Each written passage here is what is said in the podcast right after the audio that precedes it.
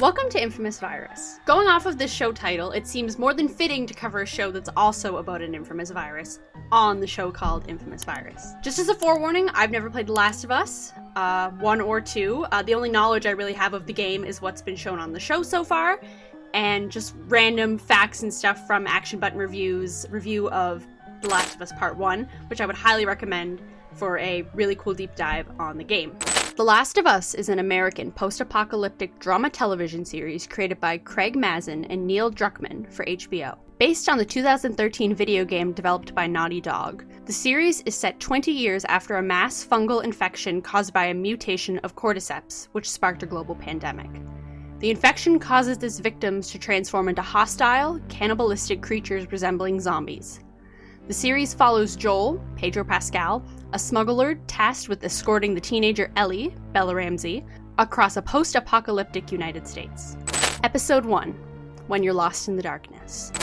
In 2003, a mass fungal infection of the cordyceps sparks a global pandemic. Joel flees with his daughter Sarah and brother Tommy. Sarah is killed by a soldier. 20 years later, Joel lives in the Boston quarantine zone managed by the Federal Disaster Response Agency, FEDRA, working as a smuggler with his partner Tess. When Tommy fails to contact them from Wyoming, they buy a car battery from a local dealer, Robert, but are double crossed when he sells it to the Fireflies, a rebel group opposing Fedra. Attempting to retrieve it, Joel and Tess discover Marlene, the Fireflies' leader, who begs them to take Ellie to the Massachusetts State House in exchange for a working truck. While sneaking out, the three are caught by a soldier who tests them for infection, revealing Ellie is positive. Joel kills the soldier, and Ellie claims to be immune. The show begins with a haunting talk show segment where doctors and scientists from 1968 speculate on what a pandemic could do to the world. I think I'm not the only one that probably had to pause after that scene and just take a minute to be like it was it was a lot. It pulled a lot of parallels to sort of what's been going on in the world the past couple years, so it was a little freaky to hear it in almost a fictional sense but real at the same time.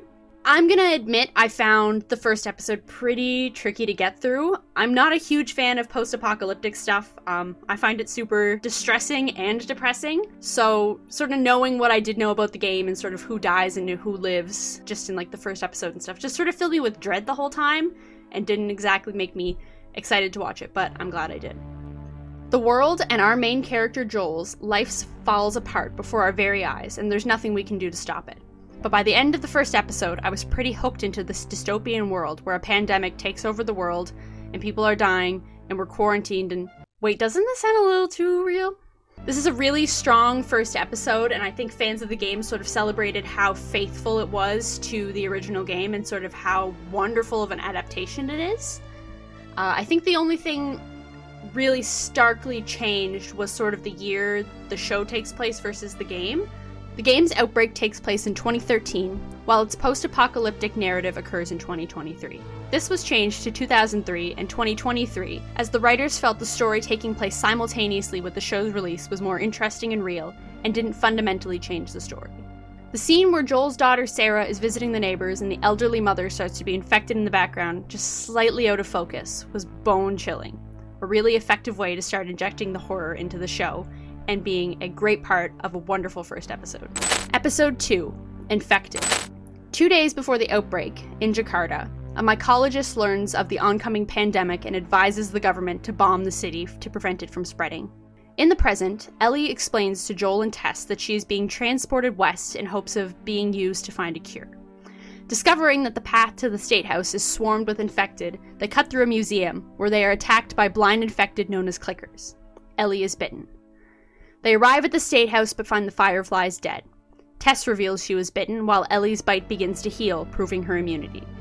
Joel shoots an infected, which alerts the swarm to their location. Tess convinces him to escape with Ellie while she stays behind, blowing up the building and killing herself along with the Horde.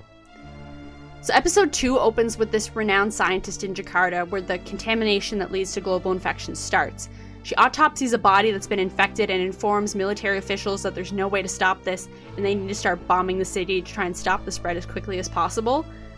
Holy shit, that was a crazy scene to watch and just like the chillingness when she's just like I like I I need someone to take me like I just want to I just want to be with my family. It was like Oh my god.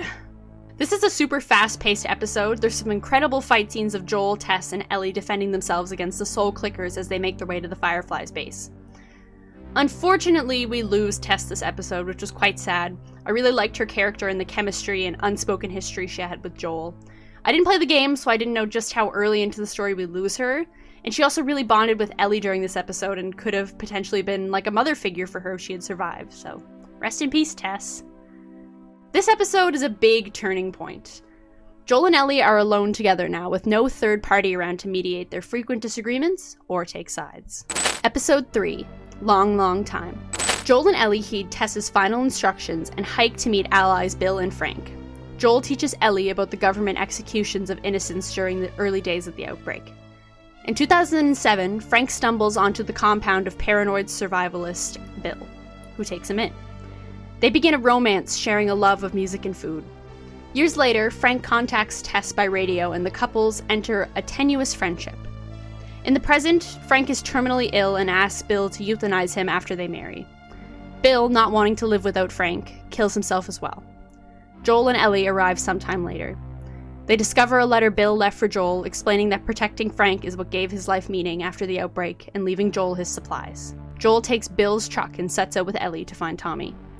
Does this episode make anyone else really sad? Like super, super sad? I mean, that's probably a rhetorical question. Um, I think the general consensus is that even though this strives off really far from the original storyline of the game for the characters, that it is one of the best and most heartbreaking episodes of television ever. Never in my life did I think that Ron Swanson in the apocalypse would have me sobbing for almost the entire 75 minute episode. I'm glad Frank and Bill got to go out of this world together peacefully, rather than at the hands of clickers, raiders, or either of them suddenly dropping dead. Bill's note to Joel, or whoever may found this that it says on the envelope, makes this episode all the more heartbreaking. Bill used his resources to protect Frank. Now, with the two of them gone, Bill tells Joel to use what he has to protect Tess, who sacrificed herself in the last episode after being bit and infected to make sure Joel and Ellie made it to safety. Joel wasn't able to protect Tess, just like how he wasn't able to protect Sarah and lost her too. At the end of this episode, Joel and Ellie take off in Bill's truck to head to Wyoming to find Tommy and give Ellie to the Fireflies out there.